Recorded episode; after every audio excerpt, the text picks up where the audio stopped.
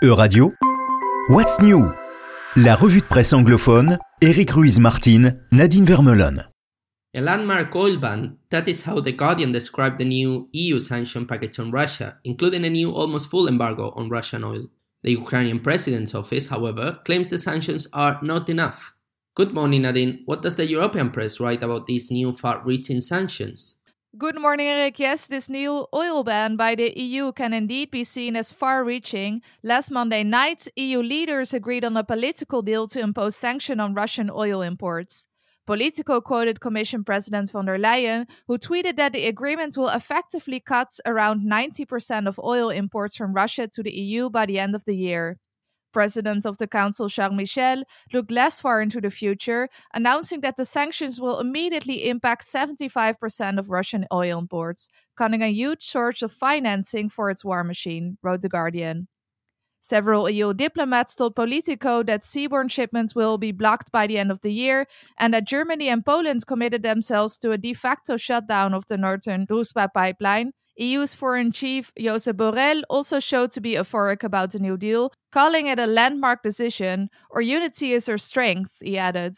Borrell indeed used the word unity, but not all countries actually agreed to commit, didn't they? Is unity indeed the word that can be used in this context, Nadine? Indeed, Eric, unity might be a bit too euphoric in this case, since, as underlined by Politico, EU leaders had to capitulate to the demands of Hungarian Prime Minister Viktor Orban, granting Budapest a near total exemption from the ban.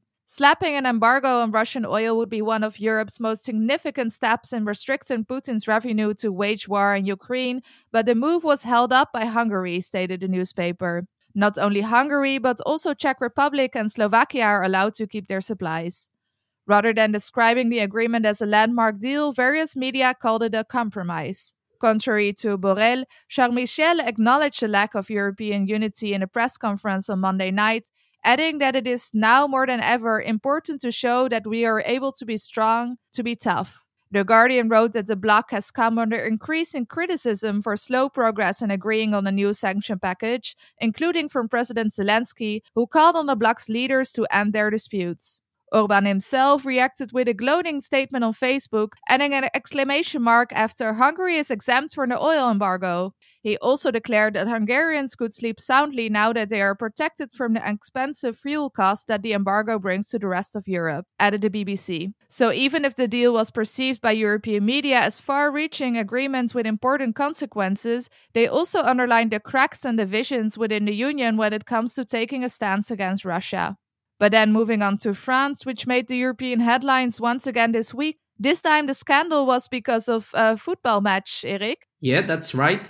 Shocking is the best word to define the spectacle beyond the pitch at last week's Champions League final in Paris. The Guardian describes the scenes seen in the surrounding of the Stade de France as chaotic, as security checks led to bottlenecks and police deployed pepper spray and tear gas against football fans. Jason Burt, Telegraph reporter, was caught in one of the police raids and was pepper sprayed while interviewing a Liverpool fan. Many Spaniards stated that the police had to act because there were groups of criminals trying to steal tickets and enter the stadium. The family of some Madrid players complained in the newspaper El Mundo about the climate of insecurity and violence in the stadium before the final. But that's not the official version of the French authorities. And what do French authorities say then? Well, EFE highlights that the French authorities laid the blame on the tens of thousands of Liverpool fans who traveled to Paris without tickets or with false tickets, and on industrial level ticket fraud. As you can imagine, the British tabloids have been particularly critical and have attacked the attitude of UEFA and the French government in accusing British fans of causing the problems. According to David Maddock, Mirror, organization was not just inadequate, it totally failed to a criminal level. RTBF described the episode as a fiasco and stressed that it was time for France to explain what had happened. UEFA will launch an independent investigation into the incident after many supporters and others present at the game have contested the claims by the French authorities, says Mark Ogden, ESPN.